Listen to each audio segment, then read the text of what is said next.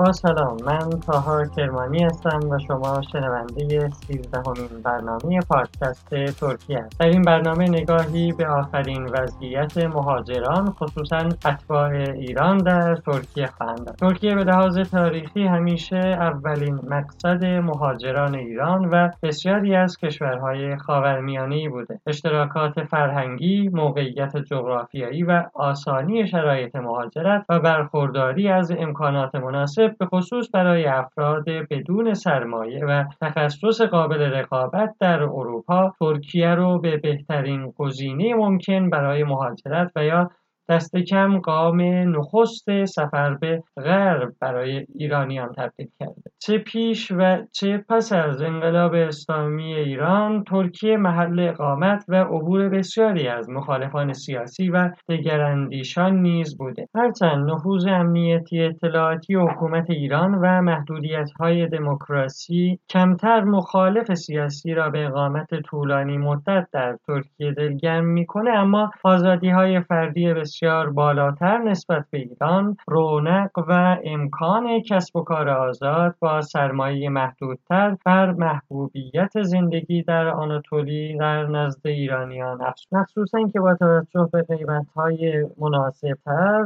نسبت به اروپا بسیاری از ایرانیان خارج رفته گشت و گذاری در استانبول و آنتالیا رو هم تجربه کردن و این بر جسارت تصمیم بزرگی مانند مهاجرت افزود. اما در سالهای اخیر اعطای حق شهروندی جمهوری ترکیه به واسطه گذاری و کارآفرینی موج جدیدی از مهاجرت ایرانیان به ترکیه رو آغاز کرده. در این قسمت از پادکست ترکیه نگاهی به آخرین آمار جمعیت مهاجران اتباع مختلف از جمله ایران خواهند برابر اعلام اداره مهاجرت ترکیه در حال حاضر حدود 4 میلیون و 800 هزار تبع خارجی در ترکیه زندگی می‌کنه. از این تعداد پناهنده های سوری با 3 میلیون و 600 هزار نفر بیشترین تعداد رو به خودشون اختصاص دادن. علاوه بر اتباع سوریه ده ها هزار از اتباع ایرانی و افغانستان نیز در بین پناهندگان ساکن در ترکیه قرار دارد هرچند در سالهای اخیر روند انتقال و اسکان پناهنده ها به کشور سوم بسیار کند شده اما در هر صورت با دشوارتر شدن شرایط زندگی در ایران. هنوز هم سالانه صدها نفر با درخواست پناهندگی در ترکیه راهی مسیر پرپیچ و خم مهاجرت میشه. سال 2020 به لحاظ ورود مهاجر تازه وارد به ترکیه سال نسبتا آرامی بود ولی با این حال در این سال نیز 1425 ایرانی در ترکیه درخواست پناهندگی اما اگر بررسی موضوع پناهندگی و مهاجرت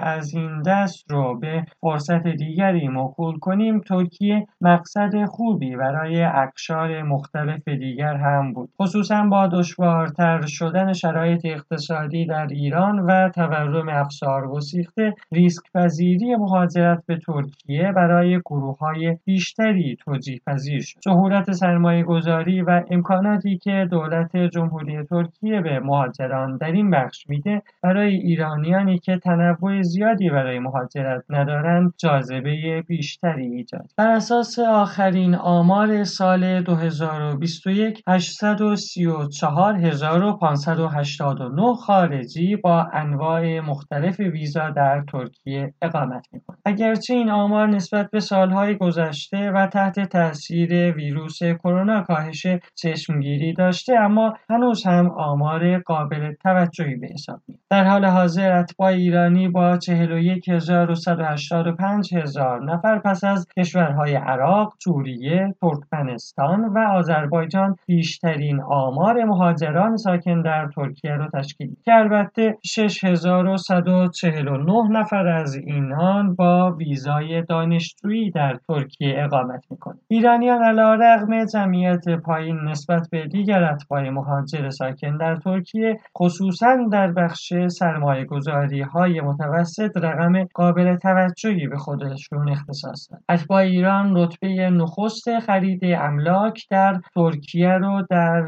چند سال پیاپی به خودشون اختصاص دادن. در سال 2020 ایرانیان مجموعاً 7189 واحد مسکونی در ترکیه خرید. همچنین در تأسیس شرکت هم ایرانیان جلودار دیگر مهاجران بودند. برای مثال به گفته رئیس اتاق بازرگانی و صنایع آنتالیا در سال 2020 میلادی 449 شرکت سرمایه گذاری خارجی در آنتالیا تأسیس شده که شهروندان ایران با ثبت 82 شرکت سهامی عام در صدر این جدول قرار دارند. یکی دیگر از موارد جذاب سرمایه گذاری در ترکیه اعطای حق شهروندی در قبال سرمایه گذاری پس از کاهش سرمایه گذاری از یک میلیون دلار به یک چهارم یعنی 250 هزار دلار تنها در مدت سه سال و تا اواخر سال 2020 بیش از 7300